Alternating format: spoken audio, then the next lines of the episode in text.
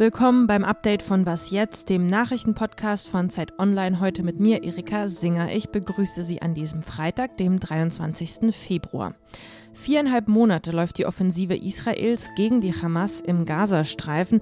Was soll nach dem Krieg mit dem Gebiet passieren? Seine Ziele hat Premier Benjamin Netanyahu nun erstmals formal vorgestellt.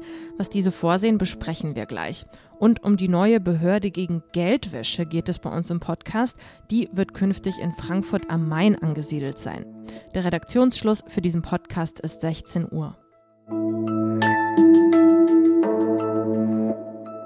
Seit Israel im Krieg gegen die Hamas den Gazastreifen angreift, hat Premier Benjamin Netanyahu immer wieder Ziele für Gaza formuliert, und zwar solche für die Zeit nach dem Krieg.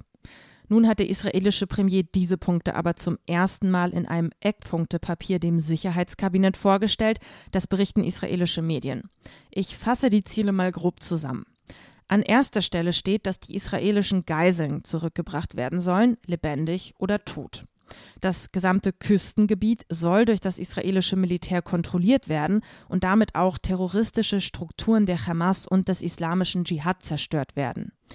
Außerdem soll das Palästinenserhilfswerk UNRWA geschlossen werden. Einigen Mitarbeitern wird vorgeworfen, an dem Angriff des 7. Oktober beteiligt gewesen zu sein verwaltet werden soll der Gazastreifen durch sogenannte lokale Beamte. Wer die genau sind, darauf wird im Plan nicht eingegangen. Genannt wird lediglich, dass die Beamten keine Nähe zu Terrororganisationen haben sollen. Die PA, also die palästinensische Autonomiebehörde, die im Westjordanland regiert, die nennt Netanyahu zwar nicht ausdrücklich, aber er schließt in seinem Papier auch nicht aus, dass die PA daran beteiligt sein könnte, den Gazastreifen zu verwalten. Wie ist dieses Papier einzuschätzen? Das will ich von Jan Ross aus dem Politikressort der Zeit wissen. Hallo Jan. Ich grüße Sie. Sprechen wir mal über die letzten Punkte, über die letzten Ziele, die Netanyahu formuliert hat. Die kann man als ja eine Art Absage an die Zwei-Staaten-Lösung verstehen. Ist das denn ohne die Rückendeckung der USA überhaupt realistisch, dass das umgesetzt wird? Schließlich plädieren die ja als wichtigster Verbündeter für einen eigenen Palästinenserstaat. Ja, es gibt vor allem ein Element in dem, was Netanyahu jetzt gesagt hat, was mit einer Zwei-Staaten-Lösung schwer zu vereinbaren ist. Und das ist eigentlich etwas, was er nicht gesagt hat. Er hat nämlich keine Rolle für die Palästinenserbehörde, die in Ramallah regiert und so eine Art embryonale palästinensische Regierung darstellt. Er hat für die keine Rolle in seiner Gaza-Planung vorgesehen. Und das ist das, woran man erkennt, dass er eigentlich die Idee einer palästinensischen Eigenstaatlichkeit nach wie vor ablehnt. Das, glaube ich, ist etwas, wo er nicht durchkommen wird.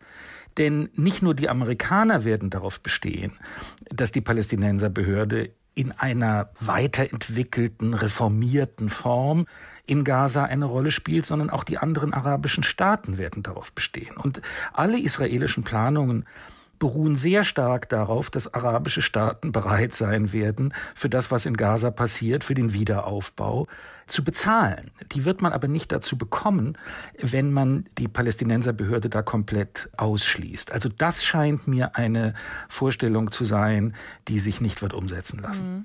Ja, das Ende des Krieges, das ist ja noch nicht in Sicht. 134 israelische Geiseln, die befinden sich noch immer in Gaza. Dazu laufen auch weiterhin Gespräche zu ihrer Befreiung.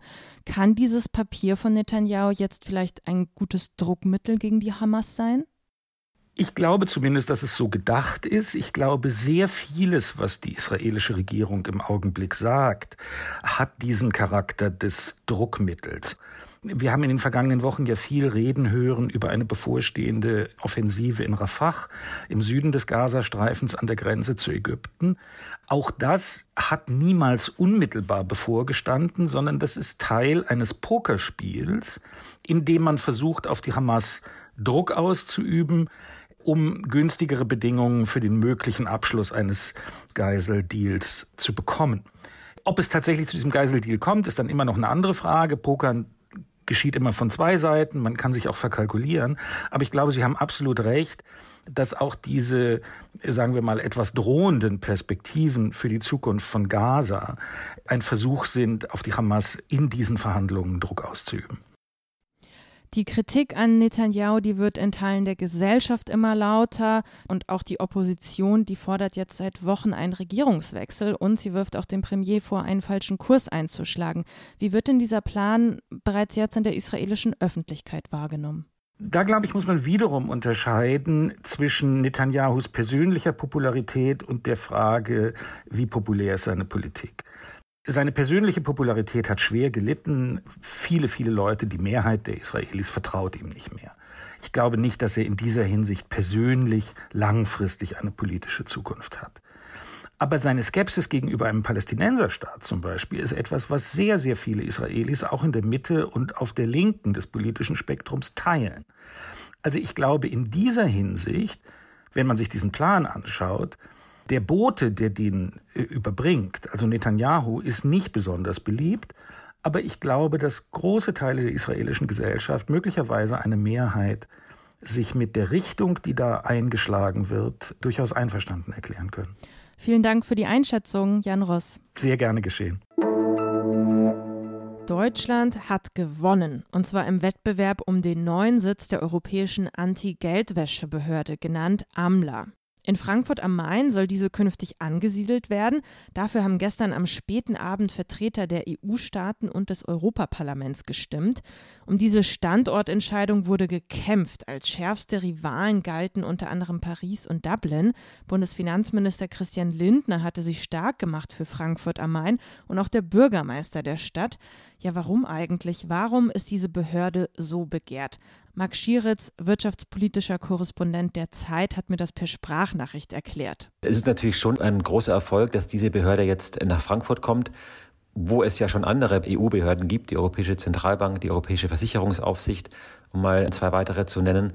Ein bisschen kann man sagen, dass Frankfurt sich vielleicht so als ähm, Aufsichtshauptstadt in Europa positionieren will weil man eben weiß, die großen Banken, äh, die gehen dann am Ende doch eher nach London oder nach Paris oder nach Amsterdam. Aber Frankfurt ist quasi die Stadt, in der all die, diese Regeln überwacht werden.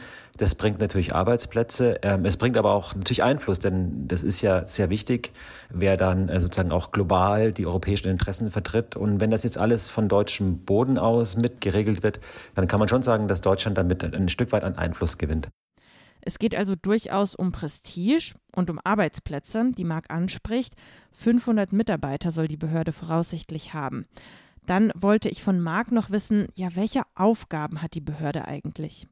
Was macht die? Die kümmert sich im Wesentlichen darum, die Geldwäscheanstrengungen der verschiedenen nationalen Behörden zu koordinieren und aufeinander abzustimmen. Das ist eine durchaus wichtige Funktion, denn Geldwäsche ist ja ein globales Business, wenn man so will, ein globales Geschäft. Und insofern müssen da auch die verschiedenen nationalen Strategien natürlich abgestimmt werden. Das ist eine schwere Entscheidung. Das fällt nicht leicht. Das ist keine optimale Lage, in der wir sind. Aber die Suchtforscher geben uns mit auf den Weg. Das ist der Weg, der funktioniert. So hörte man Gesundheitsminister Karl Lauterbach heute im Bundestag sagen, das Parlament hatte über eine teilweise Cannabis-Legalisierung diskutiert und am Ende stimmten die Abgeordneten der Koalitionsfraktionen SPD, Grün und FDP mehrheitlich zu. Ab dem 1. April können Volljährige die Droge also besitzen und anbauen und das ganz legal.